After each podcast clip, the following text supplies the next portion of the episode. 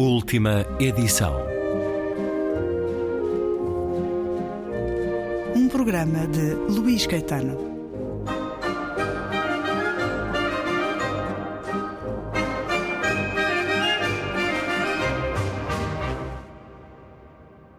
Concluo a conversa com Sérgio Luís de Carvalho a propósito do livro Lisboa Judaica uma extraordinária viagem pela nossa memória coletiva e por um legado que se mantém vivo.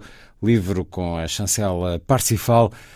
É a partir de meados do século XIX que os judeus começam a respirar melhor em Portugal, sim, em Lisboa, nomeadamente, sim, Sérgio sim, Luís de Carvalho. Sim, sim. É, é, é, a partir já começa a haver um alívio depois de Pombal. Pombal torna a Inquisição praticamente uma instituição moribunda. Uh, corta-lhe as, as vasas, os judeus começam a voltar, começam a ter alguma atividade.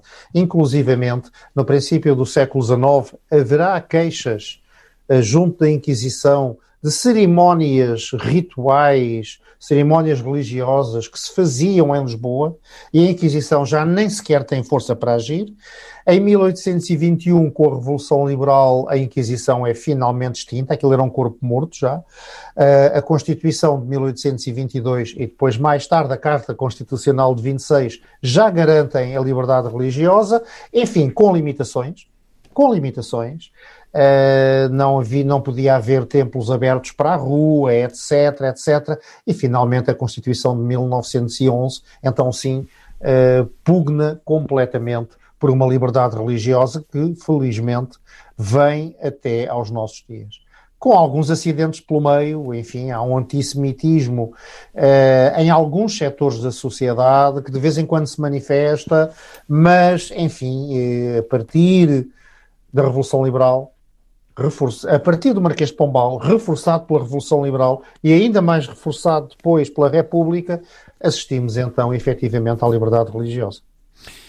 Em 1916 é inaugurado o Hospital Israelita de Lisboa. Em 1904 é inaugurada a Sinagoga de Lisboa, a atual, creio. Um, sim, sim.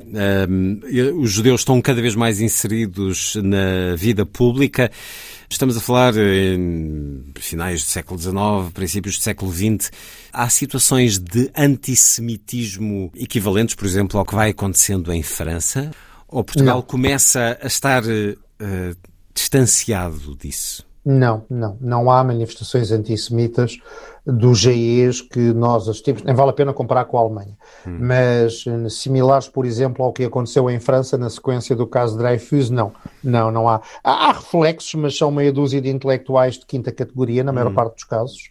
Uh, que, que, que, têm algumas manifestações, porque se encostam frequentemente a setores hoje nós chamaríamos de ultradireita, enfim, uh, o, termo correto, e, e agora vamos lá ver, relativizemos, porque eu vou usar o termo numa asserção histórica, são setores reacionários.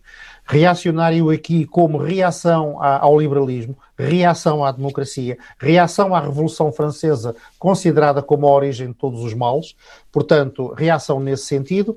Alguns setores que manifestam alguma virulência uh, contra os judeus, nomeadamente uh, alguns setores do integralismo lusitano, António Sardinha, etc., será talvez o mais destacado, mas é residual, é residual e nunca atinge de forma alguma nem na própria intelectualidade a dimensão do que tiver, do que teve, por exemplo, o, a Action Française, a ação francesa em França, uh, não, de facto e na Segunda Guerra Mundial, esses setores, enfim, vão ali jogar um bocadinho, uh, setores muito minoritários, diga-se, vão ali tentar jogar um bocadinho na, na, na vitória do eixo, organizam-se em torno de algumas revistas uh, onde o, o seu antissemitismo, não vou dizer que anda à solta, porque havia censura, mas manifesta-se, sem dúvida nenhuma, mas são sempre setores marginais, são sempre setores residuais entre a intelectualidade e entre, uh, entre a própria Igreja também, apesar da Igreja Portuguesa ser conservadora, enfim, não é como um todo antissemita, nem perto disso, e entre a população isso não, não, não, não, se manifesta. Os portugueses nessa altura tinham do judeu uma imagem mitificada e surpreendiam-se quando viam que afinal os judeus que vinham da Europa Central durante a Segunda Guerra Mundial não tinham chifres nem rabo bifurcado.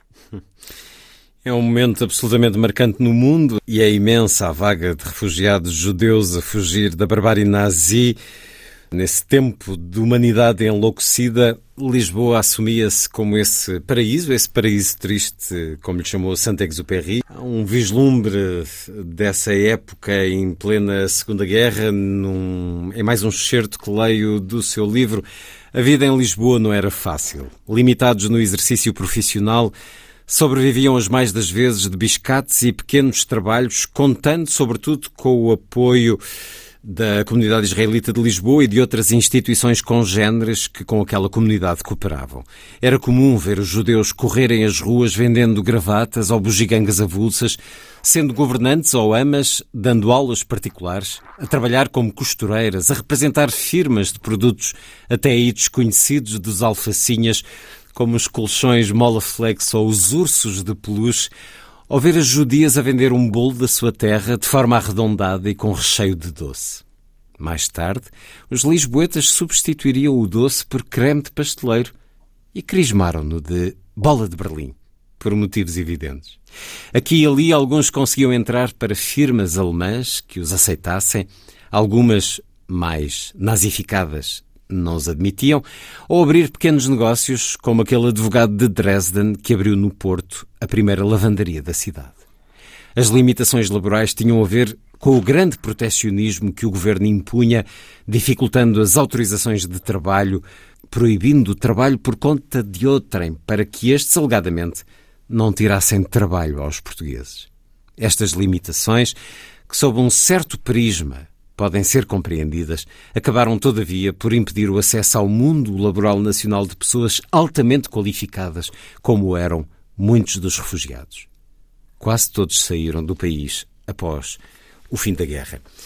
Mais um momento em que perdemos a oportunidade de conservar, conquistar conhecimento, sabedoria, ciência, sim, economia. Sim, sem dúvida nenhuma. Também dúvida este nenhuma. em que fomos hospitaleiros dentro do que foi possível numa ditadura portuguesa que ia oscilando e errando para aqui e para acolá na resposta ao acolhimento dos refugiados judeus, sendo que esses refugiados, à espera de uma forma de saírem de Lisboa, tinham de conviver não só com essas publicações que já referiu, nomeadamente a revista A Esfera, de que temos a aqui Esfera, alguns exemplos fotográficos uh, facsimilados no seu livro.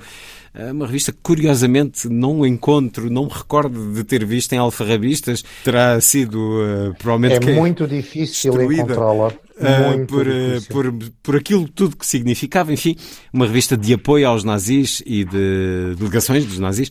Mas havia lugares em Lisboa onde era melhor os refugiados não passarem perto Sérgio Luís de Carvalho? Sim, havia. Uh, havia certas certas instituições que de facto não lhes franqueariam a porta, com toda a certeza. Eu cito-as no livro, eh, por exemplo, a revista Esfera era ali na Rua do Alecrim, alguns cafés que serviam de apoio aos espiões alemães, que eu cito também no livro, por exemplo, eh, o Centro de Propaganda Alemã na Rua Garré, na esquina da Rua Garré com a Rua do Carmo, onde hoje está uma loja de café em cápsulas, muito conhecida, não é? Esse era o grande centro propaganda alemã, um judeu, enfim, eu entraria lá. Duas grandes montras eh, narravam aos lisboetas as maravilhas do Terceiro Reich e, enfim, havia vários sítios, eh, cinemas, eh, a Casa Alemã na Rua do Passadiço, enfim, que eram verdadeiros coios de, de, de nazis, nazis portugueses, isto é curioso uhum. nazis portugueses, expressavam as suas ideias na esfera. De facto, não é fácil arranjá-la. Eh, eu tenho metade da coleção e demorei meses a conseguir recolher aquilo em alfarrabistas. Eh, e aí nesses sítios eu julgo que os uh, refugiados judeus que vieram para Portugal fugidos da barbárie que graçava pelo resto da Europa, ficariam muito surpreendidos em ver que na pacatez desta Lisboa, que de um modo geral os acolhia bem, e eles eram muitas vezes mais bem acolhidos pela população do que pelas instituições. Hum. As instituições tinham aqui uma certa reserva, uh, ficariam espantados por ver aquela, aquela gente cá e ficaram também muito espantados por ver nos quiosques, nos escaparates dos quiosques, ao lado um do outro, revistas germanófilas e revistas uh, aliadófilas, não é? E isso era algo de particularmente interessante. A esfera aparecia ao lado do mundo gráfico, que era a sua contrapartida aliadófila, e que podiam ouvir estações de rádio completamente pró-nazis, como a Rádio Lusa, e depois podiam ouvir a BBC com uh, aquele célebre locutor, uh, o Sr. Fernando Peça, a uh, fazer as suas diatribes anti-intladianas. Certamente tudo isto ia evoluir muito com a mente daquela gente que vinha para cá encontrar eu não digo fartura, porque Portugal era um país pobre, mas até uma fase adiantada da guerra encontravam uma ausência de racionamento e encontravam uma população pobre, mas que os acolhia de um modo geral bem. Isso para muitos foi surpreendente. Bom, depois havia as tais restrições que os impediu de ficar e foram, mais uma vez, contribuir com a sua sabedoria e com a sua riqueza para os Estados Unidos, Canadá e outros países. É uma história fascinante, terrível, claro, dos refugiados judeus e outros. Na Segunda Guerra Mundial em Lisboa, felizmente que o trabalho historiográfico tem sido feito nas últimas décadas e por este programa. Já passaram Irene Pimentel, Margarida Magalhães Ramalho, Esther Muxenic, António Louçã, uh, eles que são também leituras recomendadas por si, Sérgio Luís de Carvalho, neste, neste livro Lisboa Judaica, quando concluímos a leitura do seu livro, há pistas, há propostas, há um convite a desenvolver este conhecimento do que foi a presença, do que é, do, do, do que é a história da presença judaica na capital portuguesa e uh, também uh, neles encontrei este texto já que nos uh, convida a ler no final do seu livro, extraído do livro As Estrelas da Memória de Esther Muxenic, um testemunho de Ivete Davidoff, último certo do seu livro Lisboa Judaica, porque é uma história, enfim, que nos pacifica. O caso do revisor amável. A minha mãe isto é o testemunho de Iveta Davidoff, a minha mãe, eu e o nosso cão, que trouxemos, que trouxéramos de Viena, entramos num comboio em Madrid. Mas já não tínhamos dinheiro para pagar as passagens para Lisboa. Quando o revisor veio, a minha mãe perguntou-lhe se ele lhe podia adiantar o dinheiro para os bilhetes. Precavendo-se, a minha mãe ofereceu-lhe o seu anel. O revisor, um jovem na casa dos 30, disse: não, não precisa de me dar nada. Vou pagar os bilhetes das senhoras e também o jantar no restaurante do comboio. Dou-lhes o meu nome e a minha morada. E na semana que vem as senhoras poderão restituir-me o dinheiro em Lisboa. Nunca nos tinha acontecido nada assim. À noite, quando chegámos a Lisboa, ele ainda nos levou a um hotel, dizendo-nos que poderíamos descontar um cheque nos próximos dias e pagar então o quarto. Este foi o primeiro encontro com os portugueses que nunca esquecerei. Testemunho de Ivete Davidoff. É um texto sempre comovente uh, na leitura. Já me cruzei com ele algumas vezes e acho que foi uma bela maneira de concluir o seu livro, Sérgio Luís de Carvalho, porque hum, dá-nos também essa dimensão daquilo que o ser humano é capaz de bem, depois de tantas páginas, a dar-nos o pior de que somos capazes mas esta Lisboa judaica tem, no fundo, este sinal de esperança, de acolhimento e tolerância. Sim, sem dúvida nenhuma. Esse testemunho, como muito bem diz, e com, com o qual de vez em quando nos cruzamos, eu não vou dizer que pacifica nem que espia os pecados eh, dos portugueses, a coisa não é assim, a história não se faz assim, os julgamentos históricos não se fazem assim, nós temos zonas de luz e sombras e zonas de sombra na nossa história não vale a pena agora andarmos a fazer julgamentos sobre o passado, julgamentos tantas vezes anacrónicos, mas eh, faz com que um livro como este, que tem uma carga emotiva muito forte, acabe com um certo tom de alívio, porque nem tudo é bom, nem tudo é mau, nem todos somos deuses, nem todos somos diabos, enfim, e como eu já disse, entre preto e o branco há muitas cores, e a história também tem muitas cores. E quis acabar de facto com este testemunho, porque de algum modo ele permite-nos que terminemos com um suspiro um bocadinho mais aliviado. Lisboa Judaica, uma cartografia com muito do medo e da perseguição, mas também da integração dos judeus na capital portuguesa, o livro de Sérgio Luís de Carvalho. A edição é da Parsifal, uma viagem por muitos séculos que importa conhecer. Sérgio Luís de Carvalho, muito obrigado por esta conversa. Obrigado, obrigado, Luís. Foi um prazer falar consigo, como sempre.